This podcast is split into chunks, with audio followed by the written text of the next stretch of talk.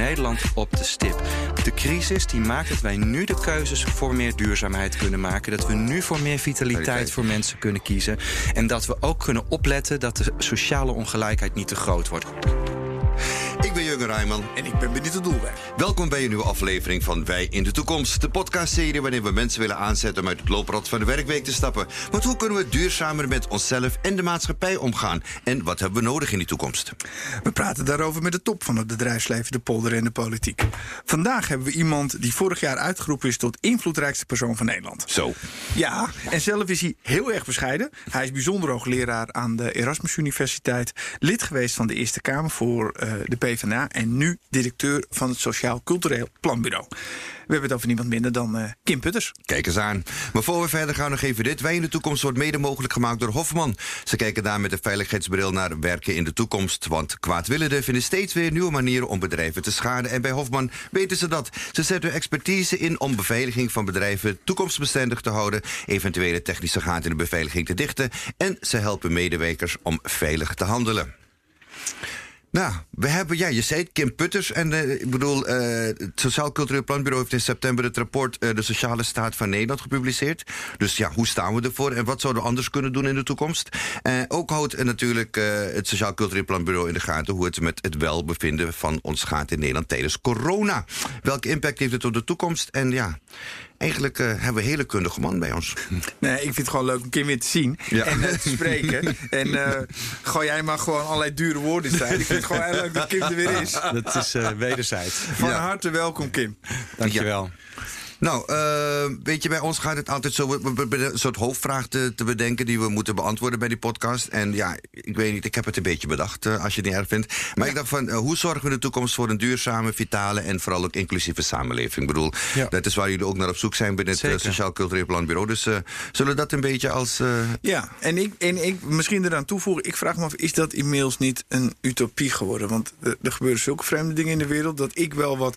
wat steun en hoopvolle woorden nodig heeft van iemand die dat ook daadwerkelijk heeft onderzocht. Ja. Nou. Ja, of het wordt steeds belangrijker. Hè? Het, ja. uh, zo'n, zo'n pandemie als die we nu hebben. Ja, we weten nu dat we daarop voorbereid moeten zijn. En dat, uh, dat je, als je dat niet bent, ja, dan gaat het ten koste van je gezondheid ja. en je kansen. Dus... Maar weet, weet je wat me opgevallen is, Kim? Uh, uh, nu we toch begonnen zijn. Uh, tijdens, toen de pandemie net begon, was er een soort saamhorigheid in de samenleving. Je merkt ja. ook, weet je, mensen hadden zoiets, we moeten er samen doorheen, we gaan het samen doen. Uh, de, de zorg kreeg applaus. Uh, Het was allemaal top.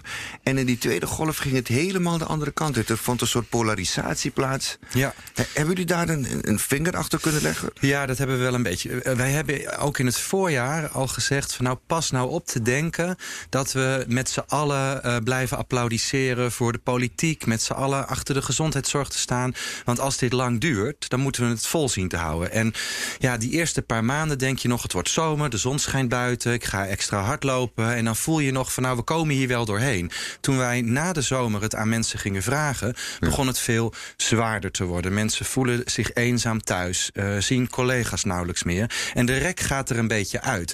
Ja, dat heeft ook invloed op het welbevinden en op het gemoed. En uh, je probeert je eigen leven op orde te houden, maar hebt dan ook wat minder tijd om ook nog voor allemaal anderen te gaan zorgen. En dat is een van de verklaringen waarom dat gevoel van samen wat minder is geworden. Uh, bovendien zien we natuurlijk ook dat niet iedereen zich bijvoorbeeld aan de regels houdt. Daar hebben Nederlanders ook een grote hekel aan. Ja. Dus als je ziet dat anderen wel naar die drukke winkelstraat gaan, of dat sommigen wel naar hun werk kunnen gaan. Of zonder een mondkapje in de Albert Heijn over je heen hangen om uh, het laatste ja. crochetjeje nog even te pakken. Precies. Super irritant. Ja, laten we eerlijk zijn. Het is eigenlijk pas, nou, ik denk dat het pas een beetje sinds de herfstvakantie, zo midden oktober is, dat echt mensen in de supermarkt een mondkapje gaan dragen. Ja. Uh, in heel veel landen om ons heen was dat in april al het geval. Ah, ja, normaal, ja. Dus we, we hebben blijkbaar heel veel tijd nodig gehad als Nederlanders om te beseffen dat met alleen een gevoel van we gaan dit samen doen, kwamen we er niet. Ja. We hadden ook echt die mondkapjes even nodig. Is, is, is dit dan ook, Kim, zeg maar, het werkgerelateerde onderwerp waar je echt wakker van kan liggen? Ja, uh, uh, want ik denk dat het niet alleen erom gaat of we een vaccin vinden uh, dat ons gaat beschermen tegen, uh, tegen de, de corona. Uh, maar dat we ook een manier moeten vinden om inderdaad voor elkaar te zorgen. Zorgen dat we het gezond houden op de werkvloer. Dat we er tegen bestand zijn als er weer zo'n virus uitbreekt. En ik denk dat we om ons heen kijkend wel zien dat we daar nog niet zo goed op voorbereid zijn. Dus ik maak me daar wel zorgen om. Dat bedrijven zorgen dat ze ook als er weer zoiets gebeurt uh, eerder door kunnen gaan. Snel maatregelen nemen. Dat de politiek ook beseft van ja, dit gaat toch wat langer duren. Dus ja. we moeten niet denken dat we er over twee maanden uh, uit zijn. Nou werk je ook van huis uit. Ja. Maar is er iets werksgerelateerd wat je, wat je, waar je wijzer van bent geworden? Iets wat je geleerd hebt in de, in de, zeg maar in de afgelopen periode? Ja, als het gaat om het thuiswerken aan de keukentafel, uh, heb ik geleerd dat, uh, dat ik dat toch ook moeilijk volhoud een half jaar nee, lang. Ja, dat lukt je ook niet? De, nee, dus in het begin uh, ging het redelijk. En uh, nou, het was natuurlijk ook wat ik daarnet zei. Uh, de zon scheen, dus je gaat ook eens wat eerder naar buiten. Of ja. Ik heb het geluk dat ik een tuin heb en dat ik in de tuin kan gaan zitten. Dat heeft ook niet iedereen. iedereen nee. Dat is ook ja. al een groot verschil. Als je met heel veel mensen op een kleine flat moet gaan zitten werken, is het nog lastiger. Dus ik prijs me zeker gelukkig. Maar ik heb wel gemerkt dat als ik heel lang collega's niet zie, Uh, en ik moet het Sociaal en Cultureel Planbureau ook aansturen. Ik ben ook verantwoordelijk voor een organisatie van honderd mensen. En ik ben er steeds meer last van gaan krijgen dat ik mensen niet zie. En wat heb ik nou geleerd? Hoe belangrijk het is dat ik mensen op de gang tegenkom. Ja. Ja. Dingen die ik eigenlijk, nou ja, for granted nam. He, gewoon even een uh, zwaaien naar iemand of toch nog even bij iemand in de kamer binnenlopen. Dat blijkt ineens een van de allerbelangrijkste dingen te zijn in mijn sociale leven. En dat ben ik kwijt. En het is een beetje raar als je als, als, je als werkgever, zeg maar, als je bij de mensen langs gaat om overal aan te bellen van hoe is het nu nee, met je? Nee, dus, dus dat doen we dat strafbaar is. Nou, het, ja, nou, het, ik, ik, het ging eerlijk gezegd wel door mijn hoofd van is de decembermaand niet de mooie maand, maar laat ik het niet doen. Uh, ja. Jurgen en ik moeten het in ieder geval helemaal zitten ja. voor je kippen tussen de kerstman. Ja. We zijn wel weer andere dingen gaan verzinnen, zoals heel veel bedrijven. Hè? Dus dat je toch nou, naast online bijeenkomsten, maar dat je ook net iets vaker alle medewerkers een pakketje stuurt of een leuke kaart of met paas uh, tulpen. En ja, zo zal het een buitenwandeling gaan maken. Een buitenwandeling, ja. Heel veel van onze leidinggevenden die zoeken toch hun mensen op. Ja. En die doen het dan via een wandeling of even ergens ja. afspreken waar je afstand kunt houden. Ja, dat ga je dan doen. Ja. Juist. Hey, Kim, je komt uit een uh, familie uh, van schippers. Dat denk ik dat veel mensen dat van je, ja. van jou weten. Is dat, uh, he, hoe heeft dat jou gevormd? Ja, ik, ik moest wel meteen denken, op het water is het net iets makkelijker om afstand te houden. Dus op zich is dat... Ja, maar in die kleine kajuitjes, dus ja, zit je toch nee, allemaal op waar. elkaar ook. Ja, ja. Maar op schepen uh, werken toch vaak vrij weinig mensen uh, heel veel uren achter elkaar. Vaak zitten er maar iets van drie mensen op een schip. Uh, in mijn in geval van mijn familie waren het olietankers. En, okay. uh, um, dus, um, maar jouw vraag was van... Uh, heeft het je gevoel? Want ik kan ja, me voorstellen, ja. als je met z'n allen op een schip zit en er is wat, ja. moet je het uitspreken. Ja, nee, het heeft me zeker gevormd. Uh, meer in de mentaliteit van, nou, uh, met elkaar uh, aanpakken. Uh, mijn vader, mijn broer, mijn opa waren allemaal echte schippers. Ik was wel een beetje een uitzondering, hoor, want ik vond het varen wel leuk. Ja. Maar eerlijk gezegd ook om een boek te lezen op het dek of om in de sturen te zitten. In de sturen vond ik prachtig. Hè, ja. Dus het uitkijken. Je wilde toen al aan het roer zijn. Ja, dat zegt mijn vader ook ja. uh, tegen me. Uh, maar het heeft me gewoon de mentaliteit. Hè, uh, en wat denk ik het allerbelangrijkste is, is dat ik geleerd heb uh, van mijn familie dat het varen geeft ook heel veel gevoel van vrijheid. Ja. Want je hebt namelijk wel een opdracht, in, in, in ons geval olie verschepen. Uh, maar op het water ben je de baas over je werk. Er zit niet een directeur mee te kijken over je schouders of tussentijds aanwijzingen te geven. Nee, er is gewoon een opdracht. Als je naar Duitsland moet varen, dan vaar je naar Duitsland. Ondertussen regel je je werk aan boord zelf. Ben je volstrekt verantwoordelijk voor. Ja. Ja. Ook aanspreekbaar op. Ja, ja, ja. Maar dat gevoel van vrijheid, dat je in je werk ja. je, je jezelf kunt voelen en vrij kan zijn. Ik denk dat dat, mij, dat dat ook mijn drijfveer is in mijn eigen werk. Ja. Even naar je politieke carrière ook. Uh, want los van het feit dat je hoogleraar bent. Je, je bent in de gemeenteraad begonnen. Ging toen naar de Eerste Kamer. Uh, wat was je motivatie om de politiek in te gaan? Als ja. schipperszoon. Ja, nou, ik kom dus uit een omgeving uh, waarin, um, je zou wel kunnen zeggen, heel verschillende mensen samenwonen. Ik, ik woon in Hardinxveld-Giessendam. Ik woon daar ook nog steeds, ben daar geboren. Mm-hmm. Redelijk honkvast. Maar dat is een dorp, toch onderdeel van van de, wat we de Bijbelbelt noemen. Dus ja. redelijk veel uh, streng christelijke mensen. Wat heel veel mensen niet weten, is dat in bijna al die dorpen er daarnaast ook een vrij grote gemeenschap is die niet kerkelijk is. Dus je ziet juist hele grote verschillen in die gemeenschappen. En wat ik van huis uit altijd heb meegekregen, is dat je daarmee moet zien om te gaan. Dat is niet een kwestie van uh, Waren jullie christelijk thuis? Nou, mijn moeder die is katholiek van oorsprong. Die, die is uit het zuiden naar boven de rivieren gegaan.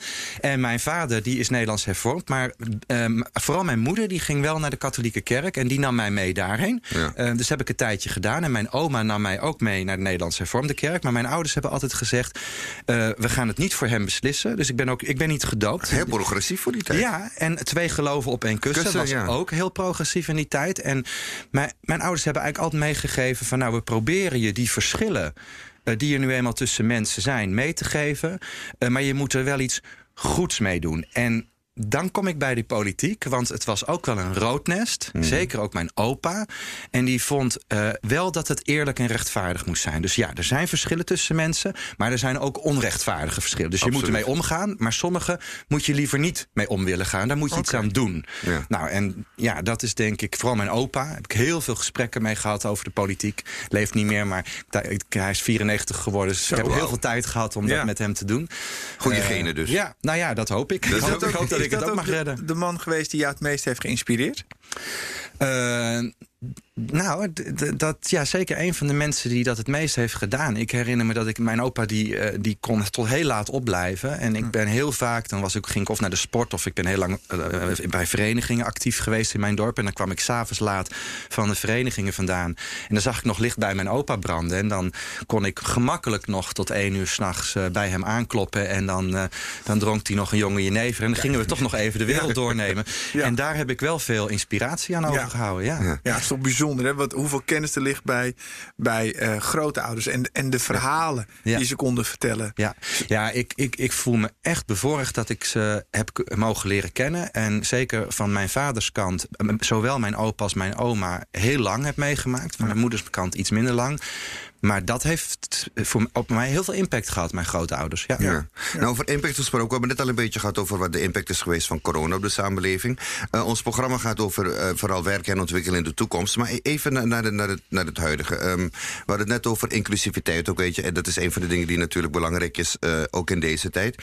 Als je dan kijkt naar het effect dat corona heeft gehad op de inclusiviteit van de arbeidsmarkt. Zou, zou je daarover iets kunnen zeggen? Ja, um... En eigenlijk moet ik dan beginnen uh, met uh, de periode voor corona. Want wat we nu tijdens corona zien, is dat een aantal, ja, wat wij dan noemen kwetsbare groepen op de arbeidsmarkt er eigenlijk al waren en ja, nu nog meer problemen ervaren. Wie zijn dat?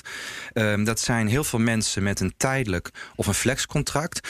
En daar, binnen die groep zie je dat het heel vaak gaat om mbo-gescholden, uh, om mensen met een niet-westerse migratieachtergrond, uh, heel veel vrouwen in ook sectoren als de zorg en het onderwijs. onderwijs. Dus je ziet dat uh, de groep mensen die al voor corona toch wel met onzekerheid over inkomen en werk te maken had, ja. dat die tijdens de coronacrisis als eerste hun werk verloren hebben. Of ze hebben nog wel overheidssteun gekregen, die bedrijven, maar toch gaan de mensen met tijdelijke contracten die toch het, het eerste eruit. eruit.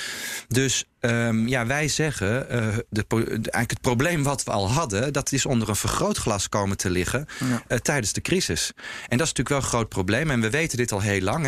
Hè. Um, uh, er zijn allerlei commissies geweest uh, van Borstlap, de Wetenschappelijke Raad voor het Regeringsbeleid, de S E R. Allemaal hebben ze plannen op tafel gelegd om de positie, onzekere positie van mensen met tijdelijk werk te versterken. En toch zijn we die crisis ingegaan en is die positie nog verder verslechterd. En als ik nu ook nog een beetje boos mag worden, ja, tuurlijk, graag, ja. dan heeft ook onlangs uh, de politiek besloten om er tot na de verkiezingen maar niets aan te doen. Ja. En waarom is dat zo? Is dat nou, omdat, omdat het, het niet sexy is? Nou, omdat het misschien ook een beetje een ingewikkeld onderwerp is. Hè? Van ja. links tot rechts uh, denkt men allemaal een beetje verschillend over de risico's die mensen lopen in de samenleving ja. en wat ze daar zelf aan kunnen doen. Dus daar zitten verschillen van mening. Um, er zitten ongetwijfeld verschillen van mening tussen de de koers die het kabinet zou willen en die een deel van de oppositie zou willen in de Tweede Kamer. En je ja. moet na de verkiezingen natuurlijk toch weer met elkaar samenwerken. Dus ik begrijp de politiek wel, daar ben ik niet uh, naïef in. Maar eigenlijk zou ik willen zeggen, we moeten groter zijn dan dat. Er zijn ja. heel veel mensen in de problemen. Maar je zou ook kunnen omkeren, toch? Je zou kunnen zeggen, dit is juist het moment om ja. gewoon door ja. te pakken. Nou, ja, ik, ik, ik denk toch. Kijk, het is aan het begin van de crisis is het gelukt om als, als het ware breed in de politiek steun te krijgen voor de steunmaatregelen voor bedrijven. Ja. Hè, al die regelingen om ervoor te zorgen dat mensen door konden blijven werken. Dat hebben ze, dat vind ik knap werk. Dat hebben kabinet, dus oppositie, coalitie, hebben met elkaar in grote meerderheid plannen gemaakt. Ja. Dus het bewijs in dit voorjaar was er dat het kan. En dan zou ik zeggen, nou, deze crisis duurt veel langer dan we hadden gehoopt. Het moet gewoon nog een keer. En we kunnen niet nog ja. drie kwart jaar wachten tot, totdat er eindelijk een nieuw kabinet zit. Dus ik zou zeggen, ja, doe dat kunstje nog een keer met z'n allen. Ja. In het belang van heel veel mensen. Maar kunnen we dus tot de conclusie komen dat het huidige kabinetsbeleid afdoende is om kwetsbare groep, groepen te beschermen? Nee, eigenlijk we, iedereen constateert dat er meer nodig is. En he, dus die, die plannen die ik net noemde, dus de, de, daarmee, dat, dat is eigenlijk van links tot rechts, van, van regeringspartij tot oppositie, vindt iedereen um, dat een aantal groepen meer zekerheden moet krijgen. En die zekerheid zit niet alleen in het contract, he, dat kan ook zitten in dat jij rechten he, hebt of krijgt om te gaan leren, bijleren, omscholen, zodat je ook als jouw functie verdwijnt, wat ook kan, he, de wereld gaat snel, nieuwe technologieën, we moeten nieuwe dingen leren, dat je dan ook de kans hebt om je daarin ja, te scholen en die ja. vaardigheden te leren. Nou, dus het gaat ook over dat soort dingen. En nou heb ik er wel hoop op dat um, er in de komende tijd, ook als bedrijven weer nieuwe steun krijgen bijvoorbeeld, dat er wel afspraken gemaakt worden dat je dan mensen van werk naar werk helpt. Help, en dat ja. je mensen aan scholing helpt. Dus ja. het is ook niet zo dat er nu niks gebeurt, hè, want ja. er wordt veel geld ingestoken. Maar ik denk wel van ja, als we met z'n alle weten dat er op die arbeidsmarkt toch het nodige moet veranderen, dan kun je het maar beter snel doen. Moeten we het onderwijs niet direct ook op de schop doen? Ik bedoel, want het onderwijs moet hierop gaan inspelen ook. Nou, in het onderwijs uh, is uh, veel nodig. Ja. Uh, we praten al, nou, ik denk inmiddels dat we al wel vijftien, twintig jaar over leven lang leren praten. En dat betekent eigenlijk gewoon van ja, weet je, het, het, het leren op school uh, van je vierde uh, nou, tot je achttiende, dat is niet meer de norm. Nee. Wij moeten alsmaar blijven leren. Dus, dus ook als je veertig, vijftig, zestig bent, nou, pensioenleeftijd gaat omhoog, is de kans groot dat je nog een keer een ander vak moet leren of moet bijleren. En daar is ons onderwijssysteem inderdaad nog steeds niet voldoende op ingericht. Het is nog steeds heel erg op die eerste levensfase ja. gericht. Um, er komen wel steeds meer terugkomdagen op mbo-scholen, op hbo-instellingen. Uh, um, um, er is om- en bijscholing, maar het is nog steeds niet onderdeel van ons. Als wij de cijfers erbij pakken, dan zien we dat met name mensen die naar de universiteit geweest zijn of op een hbo hebben gezeten, dat die nog wel eens uh, terug de schoolbankjes ingaan en gaan bijleren. En dat snap ik ook, want er zijn heel veel uh, mensen in ons land die een vak geleerd hebben en die ook helemaal niet op zitten te wachten om weer de schoolbankjes in te gaan. En daarom denk ik ook dat wij het begrip van scholing heel anders aan moeten vliegen. Voor heel veel mensen gaat het om uh, een nieuwe vaardigheid leren. Job, uh, coaching op de, on the job, zeg maar. Dus op de ja. werkvloer, nieuwe technieken. Nieuwe technieken leren. Je, je hoeft niet allemaal de schoolbankjes in. Dus ik denk dat we het idee van dat leven lang leren en van dat onderwijs, dat moeten we veel toegankelijker maken voor meer mensen. Is het niet zo dat, wat mij, want ik, ik heb kinderen die uh, naar de middelbare school gaan, en wat mij opvalt, met name als het gaat om begrijpend lezen, dan denk ik maar, als je echt wil uh, regelen dat kinderen minder gaan lezen, dan is dit de perfecte route. Dus het lijkt wel of het onderwijs uh, zo rigide is en uh, niet wil aanpassen aan de huidige tijd. Dus wij hebben een manier en we houden het zo, ook al zien we dat het duidelijk niet werkt, maar we houden eraan vol. Dus zou, zou dat niet betekenen dat we ook kritisch moeten kijken naar wie, wie ons opleidt? Zeker, dus dit vergt ook iets van docenten, van leerkrachten op scholen, van, van de basisscholen tot aan de universiteit. Dus dat klopt. Ik zie wel veel positieve ontwikkeling, hoor. Want we, we hebben al wel een slag gemaakt in het feit dat je bijvoorbeeld niet alleen maar mensen kennis moet overdragen, ja. maar juist ook die vaardigheden moet leren. En lezen vind ik wel een hele belangrijke, maar een andere ja. die daar natuurlijk bij hoort, is dat, ja, weet je, je moet uh, jonge mensen leren hoe ze de betrouwbaarheid van informatie op internet kunnen beoordelen. Want ja, ja er komt zoveel voorbij. Dat is een totaal nieuwe vaardigheid in onze informatiesamenleving. Ja. En daar moeten ook docenten in meegenomen worden. Zeker als je al een tijdje in het onderwijs werkt. En ik zie dat daar wel heel veel inzet is op dit moment. Maar ik ben wel met je eens. Kijk, um, de, de samenleving en de economie veranderen zo snel, ja. dat het onderwijs natuurlijk al snel achteraan loopt. Dus ja, daar is veel nodig. Ja, het moet wel aansluiten. Denk je, de, uh, buiten specifiek corona, welke trends zijn er op dit moment uh, in Nederland als je kijkt naar, naar werken en ontwikkelen? Waarvan je denkt van, nou, dat zijn echt nieuwe dingen waar, uh, die we in de gaten moeten houden. Ja. Nou, wat ik heel interessant vind, is dat er uh, echt veel meer verbindingen tussen onderwijsinstellingen en werkgevers ontstaan zijn de afgelopen jaren. En dat voorspel ik, dat gaat door. Dus dat juich je toe? Ja, dat juich ik heel erg toe. Uh, een aantal jaar geleden was ik uh, bij de opening van een, uh, een, een M B O-jaar in september. En toen waren het nog de ambities van we zouden hier zo graag bij die opening veel meer uh, hè, midden- en kleinbedrijf aanwezig willen hebben, om, omdat we elkaar kennen. Ja. En een paar jaar later zie ik dat het zover is. Dus die scholen en die, zeker ook de M K B-bedrijven... die hebben echt geïnvesteerd in de onderlinge contacten in de regio, lokaal. En dat is denk ik goed. Ja. En ik noem dat een trend, omdat het er echt kort geleden nog niet zo sterk was. Ja. En het is belangrijk omdat heel veel, bijvoorbeeld M B O-gescholden... Uh, heel vaak in hun eigen omgeving hun werk willen vinden. Omdat ze hun vrienden daar hebben. Helemaal niet van plan zijn om aan de andere kant van het land te gaan wonen. Ja, ja en als je dan goede verbindingen hebt met M K B... Ik heb een prachtig initiatief. Uh, V M B O Onstage heet dat. Mm-hmm. uh, en uh, de initiatiefneemster daarvan, Corine Korel... Die heeft in het hele land, he, uh, organiseert zij beurzen, waarbij V M B O-scholieren gekoppeld worden aan bedrijven. Ja. En dan moeten ze zelf een sollicitatiegesprek voeren uh, in een grote sporthal. Ja, ik weet niet hoe ze dat nu met die anderhalve meter doet, maar oké. Okay. Hele grote sporthal. Ja, dus die, die, die jongeren die leren daar een sollicitatiegesprek voeren. Ja. Die worden dan die, uitgenodigd om een paar dagen stage te komen lopen. Moeten ze bij, geloof drie bedrijven doen in, uh, in ja. een bepaald studiejaar. En wat blijkt, dat heeft zij bijgehouden, uh, uiteindelijk komt een kwart van die V M B O-scholieren terecht als vaste werknemer bij één van die bedrijven waar ze een stage hebben gelopen.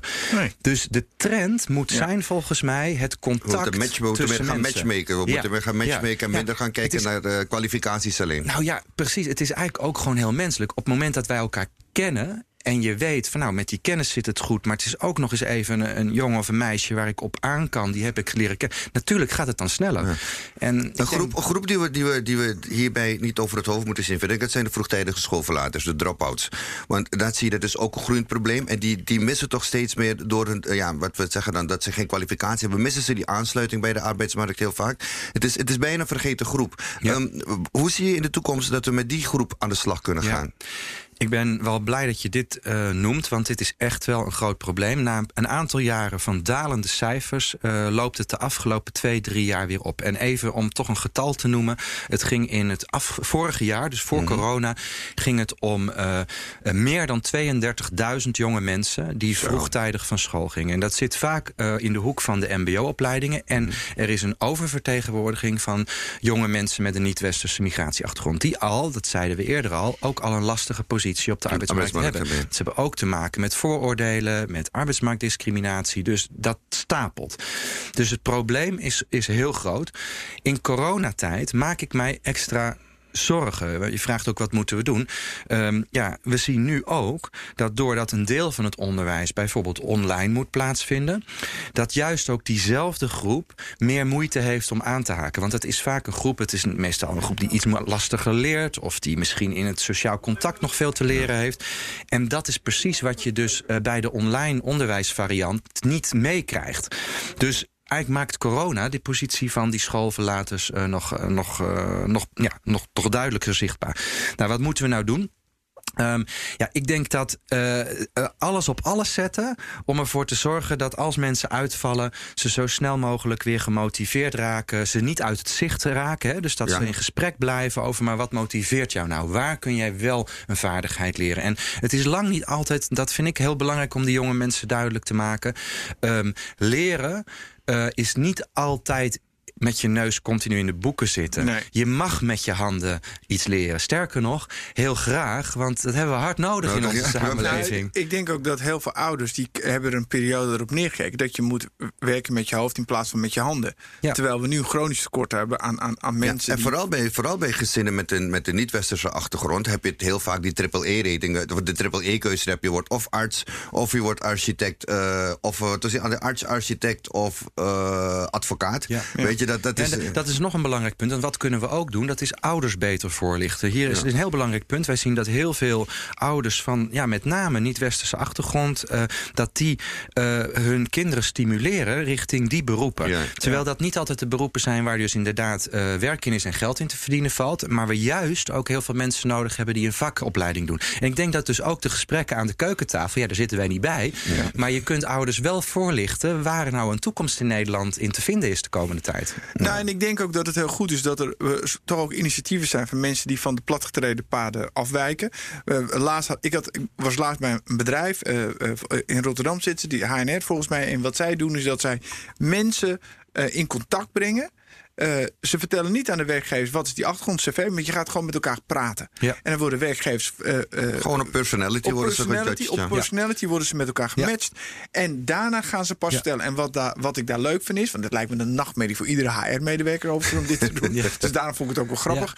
Ja. Is dat je ziet dat het wel voor heel veel bedrijven Z- werkt. Zeker. Uh, wij hebben ja. hier ook naar gekeken, want wij doen, uh, het S C P doet al vrij lang onderzoek naar uh, nou, ervaren discriminatie, ook arbeidsmarktdiscriminatie. En daar zien we natuurlijk dat dat er toch heel veel vooroordelen zijn.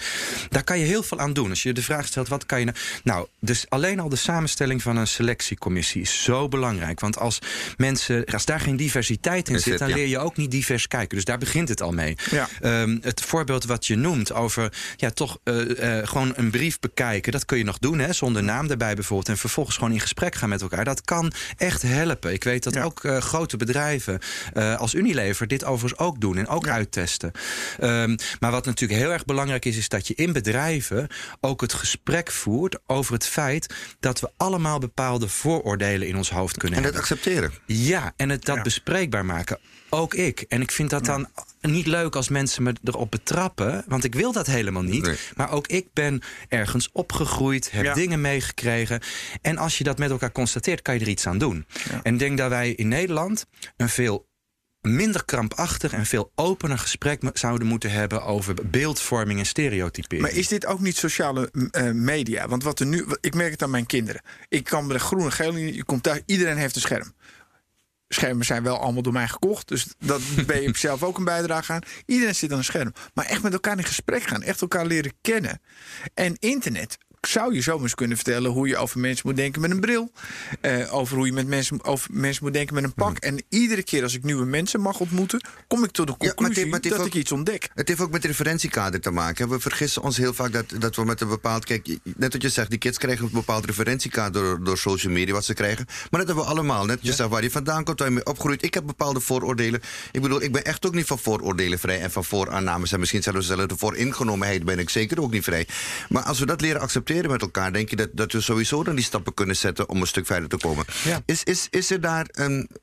Want als je nu kijkt naar regeringsbeleid en zo, zou de regering daar misschien beter in moeten faciliteren om, om, om mensen daadwerkelijk gewoon met elkaar in gesprek te laten gaan en niet juist voor die polarisering te zorgen die je vanuit de politiek steeds ziet ontstaan? Ja, ik denk sowieso dat voor, voorbeeldgedrag ongelooflijk belangrijk is. Um, dat geldt niet alleen voor de regering, dat geldt in bedrijven en dat geldt in feite voor iedere, nou ja, iedere afdeling of organisatie van geef het goede voorbeeld en laat zien dat er een toekomst is voor mensen die denken dat zal ik nooit bereiken. Hè. Dus dat geldt dus ook op, op belangrijke plekken, vind ik echt heel belangrijk dat, uh, dat we veel meer zijn gaan kijken naar hoe divers is eigenlijk de top van het Nederlandse bedrijfsleven, maar ook de lagen daaronder. Dat is dus ja. echt al heel belangrijk, dus geef het voorbeeldgedrag.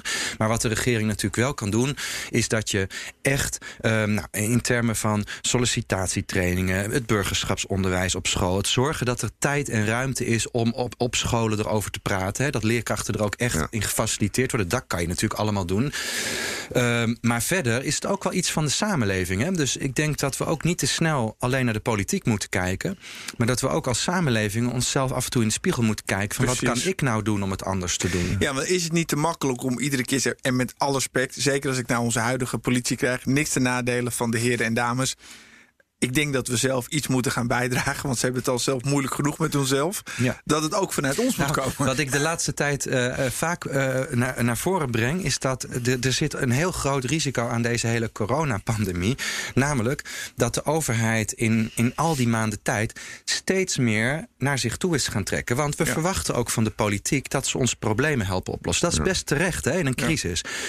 Ja. Maar wij willen volgens mij in Nederland niet in een samenleving terechtkomen waarin de overheid alles in ons leven bepaalt. Moet je indenken, hè, dat ja. de overheid ons nu vertelt dat we anderhalve meter afstand moeten houden. Dat we maar een paar mensen thuis aan de dis mogen vragen.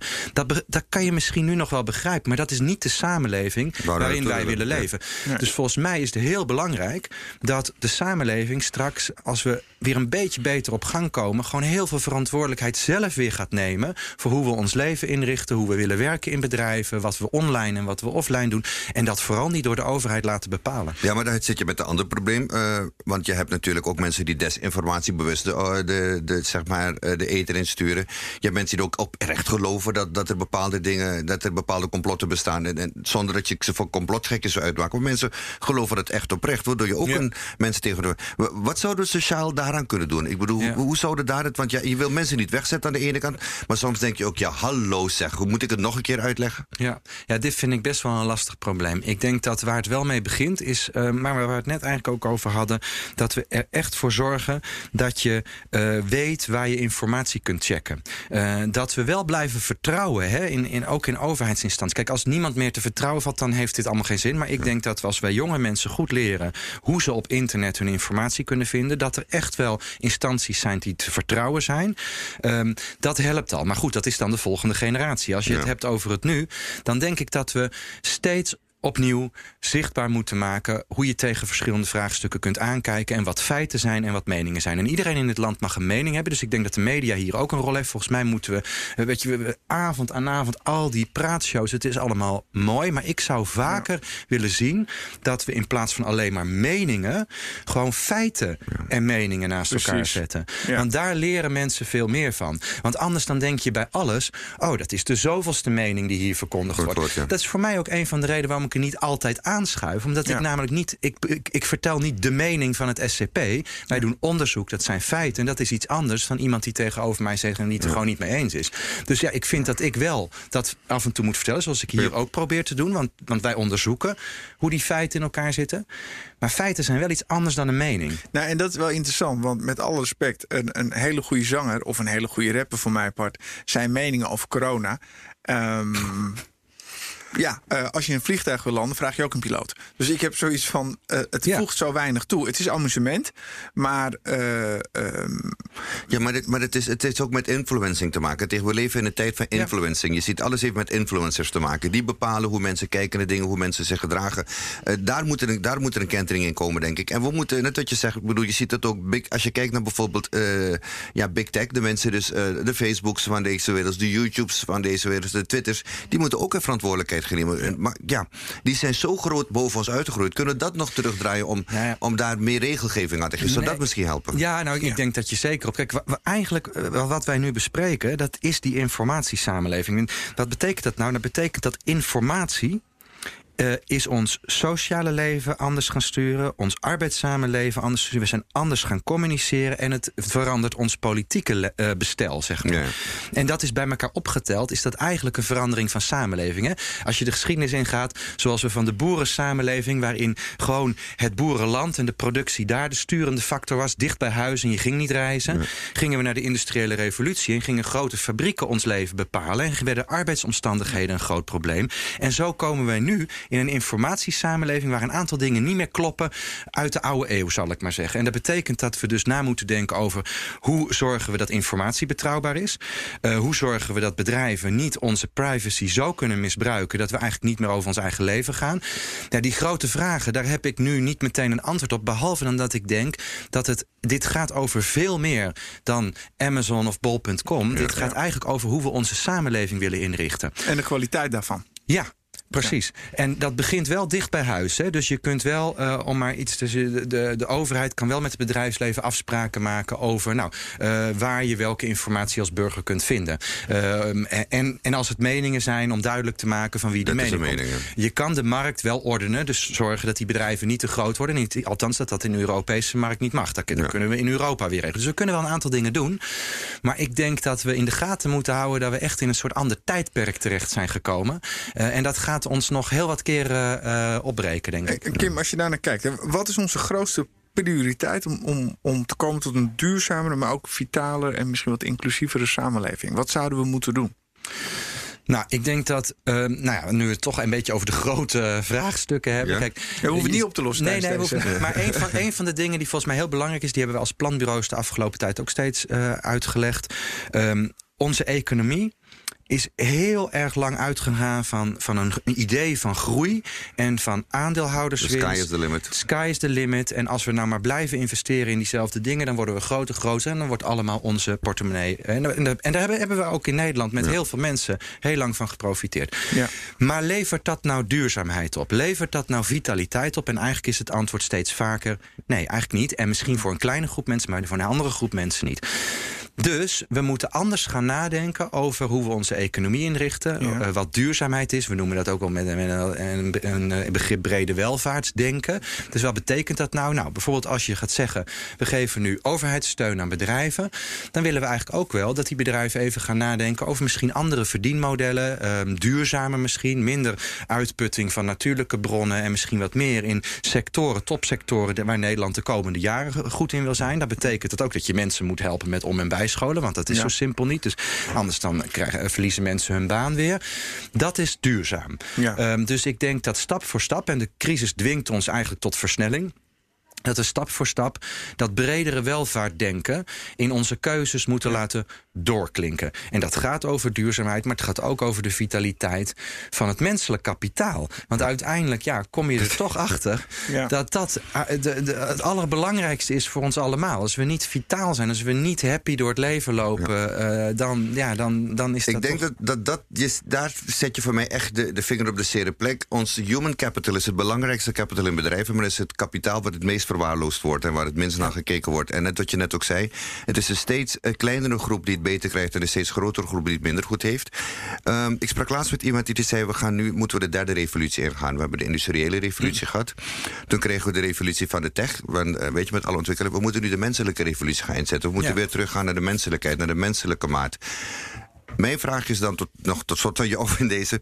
Hoe kunnen we die, die, die, groot, die, die kleine groep die steeds invloedrijker wordt, hoe kunnen we die meekrijgen om werkelijk aan het algemeen belang te gaan denken? Want uiteindelijk, ja, je ziet dat die groep steeds kleiner wordt en toch steeds meer aan zichzelf denkt. En denkt, nou, zolang ik maar de touwtjes in handen heb, gaat het goed met mij en dan uh, bepaal ik wat er gebeurt. Nou ja, de boodschap aan die groep is dat ze het beter nu zelf kunnen doen dan dat ze gedwongen worden door de rest van de samenleving. Er is nu nog een kans, zou ik bijna willen zeggen. Ja. Er is nog een kans om de hand te reiken naar de samenleving en duidelijk te maken wat jouw bedrijf of de winst die jij maakt nu bijdraagt nou ja, aan ons algeheel welzijn. Want dat is steeds meer, en je ziet dat overal in de wereld, het is steeds meer wat de samenleving vraagt van bedrijven. Het is niet voor niets dat bedrijven ook worstelen met het vertrouwen van de samenleving, met onbehagen, met ja. van ja, wat, wat doen die C E O's daar nou in die boardrooms? Ja. Dus, en, en er is eigenlijk, is dat een hulpvraag van de samenleving. En eigenlijk is dat een uitnodiging om met ze in gesprek te gaan. Want we worden soms wel boos, maar we willen eigenlijk dat het beter wordt. Gebeurt dat niet, hè? Dus zorg je niet voor dat human capital, uh, doe je het niet duurzaam, dan denk ik, en sommige grote bedrijven hebben er al veel last van, hè, dan denk ik dat er steeds minder vertrouwen zal zijn van de samenleving in die bedrijven. En dan gaan ze dat gewoon ook in hun klandizie klandizie merken. Want er ontstaan ook overal nieuwe bedrijven. Soms klein, soms groot. Dus er is ook keus voor mensen om naar een ander te gaan. Nou, dit is iets wat je bijvoorbeeld in de mediawereld ziet. Wat je ziet is dat uh, mediabedrijven, ondanks dat ze iedereen willen bedienen, zijn ze in hun beleid en in hun samenstelling totaal niet divers. Wat is met als gevolg dat hun marktaandeel slinkt. En, uh, en de kwaliteit van hetgeen wat ze te bieden hebben neemt ook af. Maar dat heeft puur te maken dat ze niet in staat zijn divers te denken. Ja. En dat zorgt voor allerlei problemen. Nou ja, dat is wel waar. Kijk, en wat ik wel interessant vind, want ik heb de afgelopen paar jaar ook veel met, uh, met C E O's van instellingen, bedrijven, ook van de media gesproken. Uh, over het idee van wat kan je nou doen? En ik merk eigenlijk een hele grote bereidheid om te willen werken aan meer inclusiviteit ja. en meer duurzaamheid. Maar, en dat is ook wel het eerlijke verhaal, op het moment dat ze bijvoorbeeld in een, uh, een televisieprogramma gaan zitten, ja. krijgen ze natuurlijk ook wel heel veel kritiek ja. over zich heen. Ja. Dus de vraag is ook even of we echt open willen staan dan voor het verhaal dat die C E O's hebben. Want ja. ze hebben echt wel, als ik ja. ook zie wat ook, ook vanuit bedrijven als Shell en Unilever uh, ook aan ideeën over wat maatschappelijke waarde is wordt neergezet, dan verdient dat ook een eerlijk gesprek. Als ik kijk naar hoe bijvoorbeeld V N O N C W uh, onlangs nog, dat noemen ze hun, uh, hun brugproject, dat hebben ze onlangs gepubliceerd, hebben ze met alle bedrijven nagedacht, hoe kunnen wij de sociale ongelijkheid in Nederland kleiner maken? Welke keuzes moeten wij dan als bedrijven ja. maken? En dat ja. gaat over al die thema's die wij nu de revue hebben laten passeren. Scholing, bijscholing, duurzaamheid. Ja. En ik vind eigenlijk dat dat soort plannen van werkgevers best wat meer in, in, in gewoon in besproken mogen worden en in de media aan bod mogen komen. Want ze willen wel, maar op de een of andere manier komt het nog te weinig bij die samenleving terecht. Ja, maar ik denk ook, als, als we heel, wat, wat, wat mij verbaast is het gebrek aan historisch besef bij heel veel mensen. En als je leest, dan zie je dat sommige dingen zich herhalen en dan kan je dingen ook voor zijn.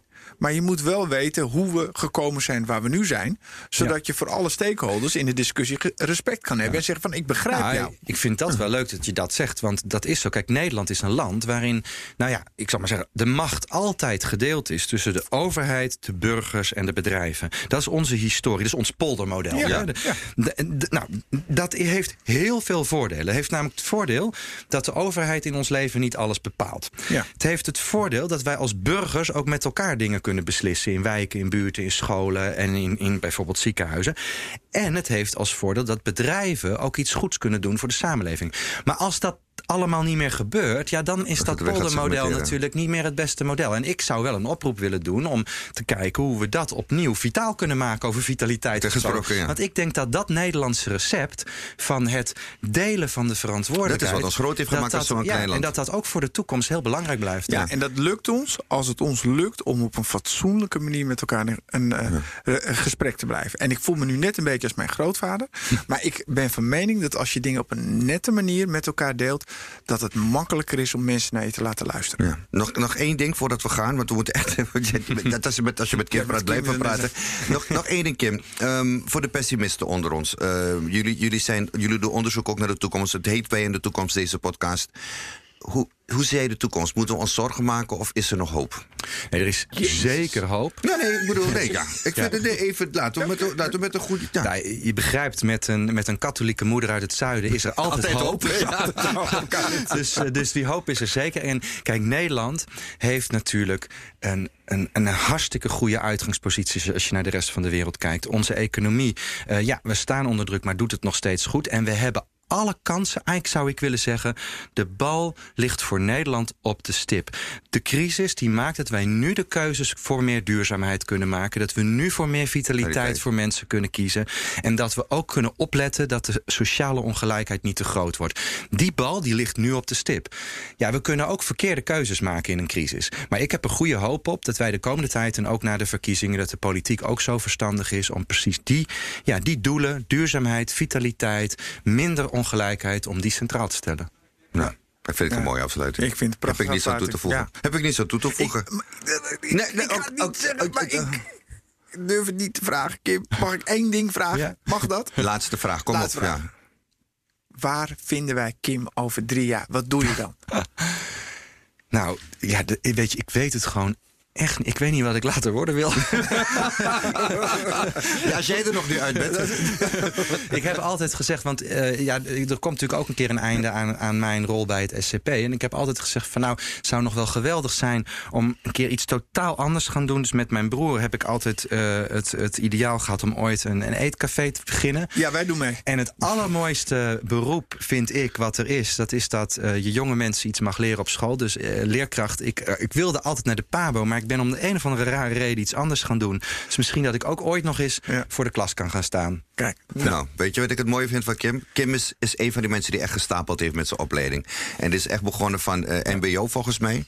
Ja, en tot de hoogleraar. MAVO, MAVO tot hoogleraar. Ja, deze uitzending mag mijn zoon dus nooit horen. Nee, laat hij ook gaan stapelen. Hij moet het juist horen, laat hij ook gaan stapelen. En uh, laat, dat, laat dat ook... Laat, eigenlijk is dat wat ik ook wil meenemen van deze podcast. We moeten gewoon uh, aan onze groei gaan werken, onze vitaliteit en onze duurzaamheid gaan werken. En we hebben de keuzes, we hebben de mogelijkheid. De bal ligt op de stip, zoals je dat mooi zegt. Zo is dat.